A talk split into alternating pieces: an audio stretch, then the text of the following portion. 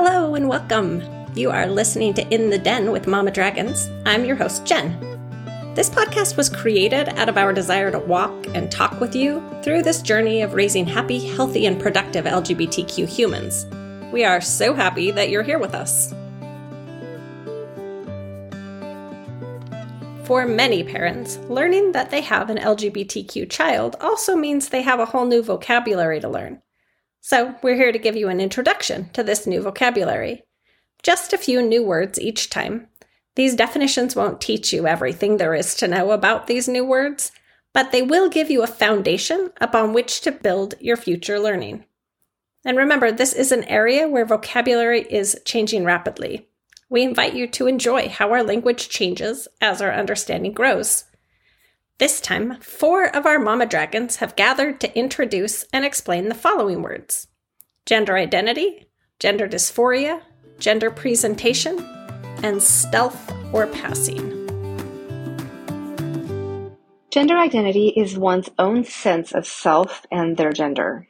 This is different than gender expression. Gender expression is the gender someone might express outwardly like one's hairstyle, clothing choice, and other things that might indicate a certain gender, while gender identity is not outwardly visible to others. For the majority of people, gender identity correlates with the sex assigned at birth, but for some people it can be different. The two gender identities that most people are familiar with are boy and girl, or man and woman, and many think that these are the only two gender identities that exist. We hear a lot about this, don't we? This idea that there are only two genders and that each person must be either one or the other. This is called the gender binary.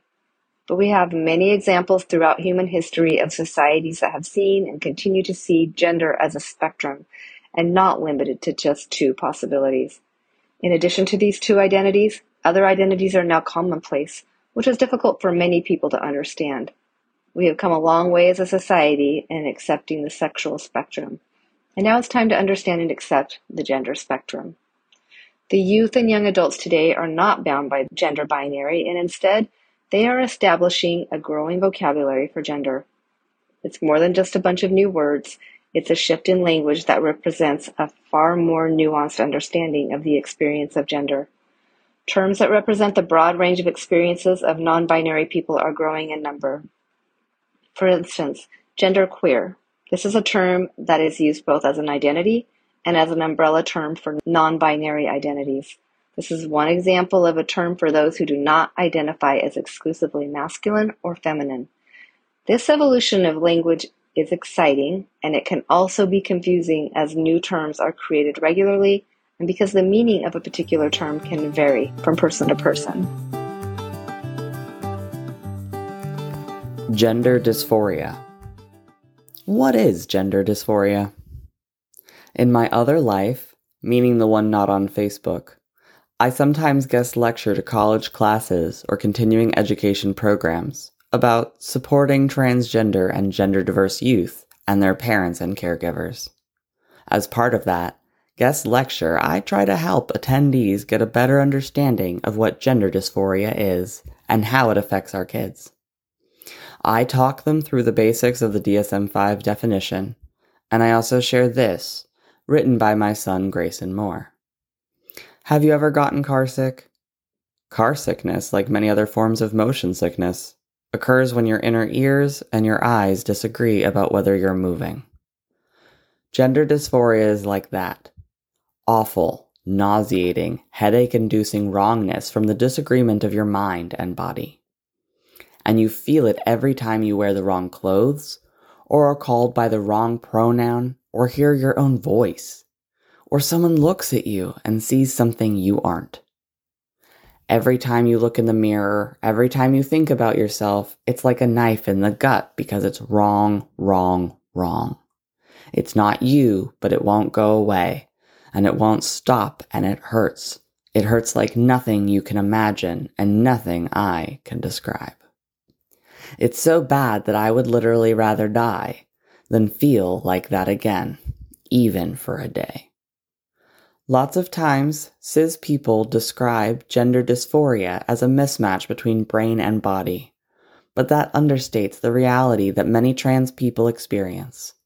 For my son, it was distress. It was pain. And unlike car sickness, for six years, he couldn't get out of the car. Gender presentation.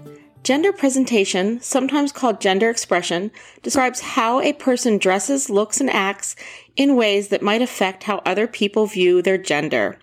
Someone who wears men's clothing and acts in a masculine way has a masculine gender expression. Someone who wears women's clothes and acts in a feminine way has a feminine gender expression. This is different from gender identity because people can choose to look or behave one way even if that is not how they feel inside. For example, cisgender individuals who participate in drag. Because people assume gender based on external appearances, many people, especially those who are misgendered often, will make a conscious or subconscious effort to align their external appearance with that which will allow them to pass as the gender they identify as. This is a form of passing, although it can also be seen as a form of assimilation. Be careful not to assume another person's gender based on gender presentation or expression alone. For example, a cishet woman can be butch, a pansexual trans man can identify as twink, a genderqueer person can present as femme, a cishet man can be androgynous.